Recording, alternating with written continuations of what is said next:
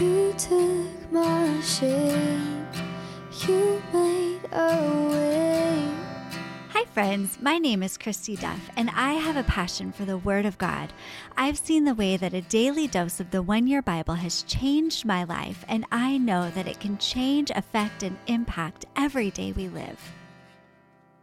Well, I have just been loving the one year Bible this week. And since I still really have no idea what I'm doing in my podcast, I am just so grateful for beautiful and amazing things like the life of Abraham and the Sermon on the Mount to talk about.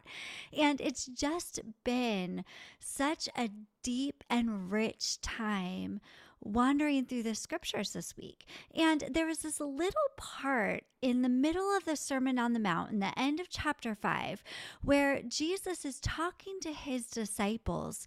And he says there, if you just love those who love you, or if you just greet those who greet you, and my version says, What is extraordinary? about that. And that phrase has just stuck with me for days, where Jesus just says, What is extraordinary about that? And we are not on this earth and in this life to live an ordinary life, to walk an ordinary walk, to have an ordinary day. The whole point of the resurrection of Jesus and the power of our salvation and the fire of the Holy Spirit upon us is so that we have the power of God that enables us to live out that which doesn't come naturally, not that which is ordinary but that which is extraordinary.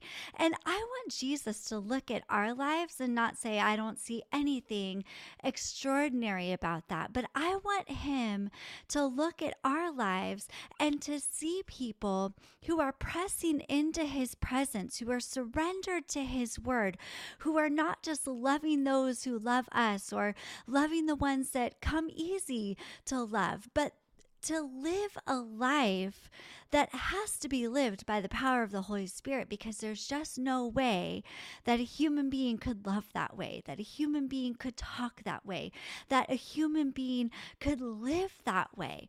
I want Him to look at our lives. I want others to look at our lives and to see that it is lived by the power of God. And that has to be what it is, right? When we're reading the Sermon on the Mount, where he's talking about the peacemakers and the one who hunger and thirst after righteousness, and the ones who are willing to forgive the ones and pray for the ones who persecute them or make lives difficult for them. It has to be a life that is pressed into the power of the Holy Spirit. Otherwise, it's just not humanly possible. And I think we see the same idea in the life of Abraham this week. And, you know, I loved it because three times in the last couple of days, God calls Abraham to lift his eyes, to raise his eyes, and to look around. He tells Abraham after his little bout with Lot, and Lot chooses the well watered plains of Sodom because they reminded him of Egypt. And Abraham's just kind of left with something I would assume that looks a little more dry, a little more barren, a little more like the wilderness. And God comes to Abraham in that moment and he says, Abraham, look at the land, look all around. I'm giving you every place that your foot steps on and every area that you can see. And then there's a couple of moments too where Abraham is just a little sad, it seems like, because he doesn't have an heir and Isaac hasn't been born yet. And God tells Abraham two times to look at the stars. And he says, Count them if you can. And I was thinking about Abraham in comparison to our lives and just thinking about the fact that sometimes our eyes can get so focused right where we are, can't they? And I actually had, it was kind of an embarrassing story. So sorry to say this, but my husband Jason was so sweet and he took me shopping and that was my Christmas present. And we went down to San Diego and spent the whole day together. And as we were driving back and we were almost at home all of a sudden my son sent me a picture of my husband and I standing in a coffee shop line in San Diego. And I just said, How did you get this? And he and my youngest just started laughing because they had followed us the entire day. I don't know, they were playing spy or something like that, but they had followed us the entire day. We went to multiple stores, multiple malls. We went out to eat in multiple restaurants. I mean, just an entire day of my kids following me and having no idea that they were around me.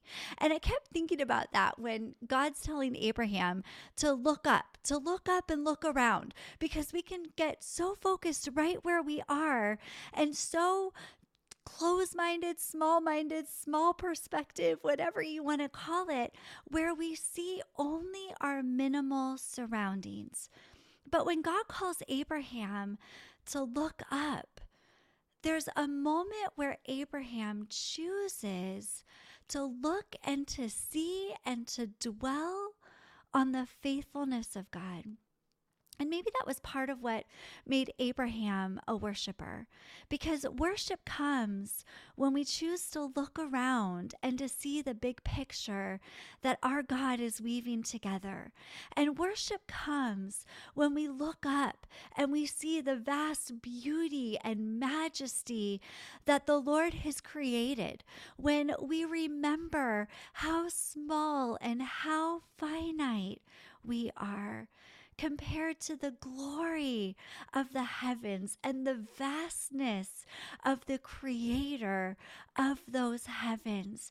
And remember how infinite and mighty our God is. And after Abraham raised his eyes and looked at the land, we're told that he found a place to settle.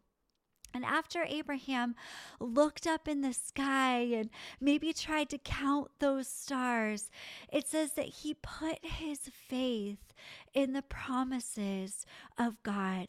And it takes looking up to remember that we're living for someone and with someone and for something that is so much greater than ourselves. And if we're going to live out the Sermon on the Mount, if we're going to love the ones who are difficult to love, if we're going to find peace in the middle of the anxious days and make peace in the middle of the difficult ones, if we're going to live a life that is beyond ourselves, then we have to look up. We have to raise our eyes to remember that there is a mightier God who has greater power than the power that is within us. That there is a mighty God who loves us more greatly than we could ever love another human being. And it takes us looking up to remember this mighty and wonderful and vast and powerful God.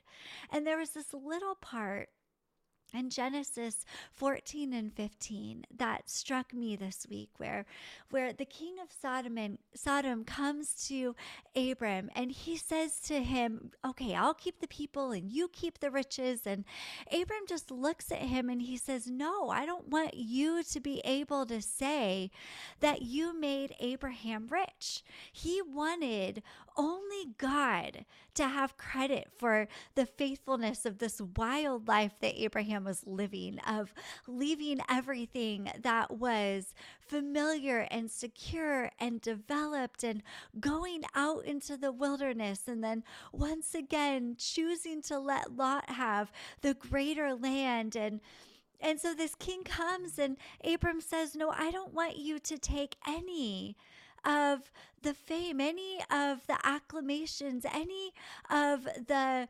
responsibility for what God is doing here in my life. But then it says in chapter 15, the very next little section that God comes to Abraham and he says to him, Do not be afraid, Abram. I'm giving you a very great reward. And that part just kind of made me pause and wonder because here's this man of great faith, and yet God is coming to him telling him not to be afraid. And I don't know why God would say to Abram, Don't be afraid, unless there was a little bit of fear that Abram was struggling with. And I just kind of was wondering this week was Abraham wondering if he made the right decision to say no to the king of Sodom, to say no to all the wealth and provision and position that this king was desiring to give to him. Was was he wondering if he made the right decision? And so maybe god came to him and said, Don't be afraid, Abram, because Abraham was struggling with a little bit of fear. And so he says to him yet again, Abram, look up into the sky and count the stars if you can. Again, getting his eyes off of his situation, off of his circumstances, off of what he felt like the lack was in his life. And just like Jesus also said in Matthew in the Sermon on the Mount, that we can't be focused on money and still serve God at the same time because we'll end up loving one and hating the other and serving one and despising the other. And we cannot serve God and money. And maybe God comes to Abram in this moment with a reminder Abraham, I am your exceedingly great reward. You might think that you're lacking because you chose me, but look up. Look up, I'm the one who created the sky. Look around, I'm the one who rules the land. And God comes to Abraham, and Abraham just says, Well, how can this be? Seeing that, and he goes on to declare his difficulty. And what I love is that Abraham is a man of faith, but I think it's important for us to remember that faith can still have questions. That it doesn't mean if we're wondering or doubting or thinking that we're not men and women of faith, that faith has questions. But the important part is that faith lands with the answer being found in God alone. And faith knows that God will work all things out, even if we don't understand how. And faith knows that we have an all powerful, almighty God, even when we feel, feel powerless and when we feel unmighty or a lack of might in our life. Faith knows that the promises of God will be fulfilled and that just like Abraham had accepted the the promises of God over the offer of the king of Sodom that you and I can trust in the promises of God over any promise that any person in this world could ever give us. And I think that we have to know that the promises and the offer and the wealth of the king of Sodom would have come with strings attached. How often have we been in those situations where we think that someone is just giving us something out of their generosity? And yet later they show up to remind us that we owe them. The promises of this world come with strings attached. But the beauty of our Almighty God being our exceedingly great reward is that when He fulfills His promise, He puts Abram to sleep and he keeps all ends of the covenant.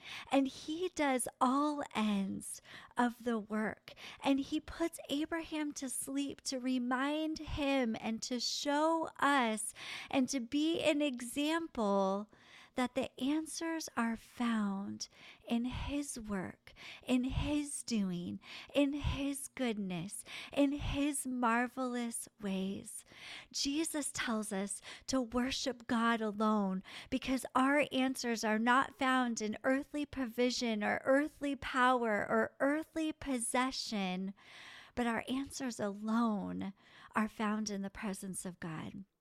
And whether it's us desiring a place to settle or an inheritance from God or desiring to live out the Sermon on the Mount, every moment of every power, of every strength in our weakness that we could ever need is found in us raising our eyes and looking around and being reminded that it is our God who is great and not us, that it is our God who is mighty and not us, that it is our God who is worthy of our faith and our trust and that we can find a settling in His goodness. And it takes us looking up to live beyond the natural, to live beyond the easy, to live beyond the ordinary and being in the place where we recognize that in order to live an extraordinary life, we have a desperate need of the power of the Holy Spirit that God desires for us to dwell in. And so I pray this week we would have eyes locked in God's enabling faithfulness and that we would live beyond our ordinary means in every extraordinary moment that God desires to give us this week. Thanks for listening and tuning in to the Growing in the Sun podcast. Don't miss out, subscribe, and I'll see you here next time.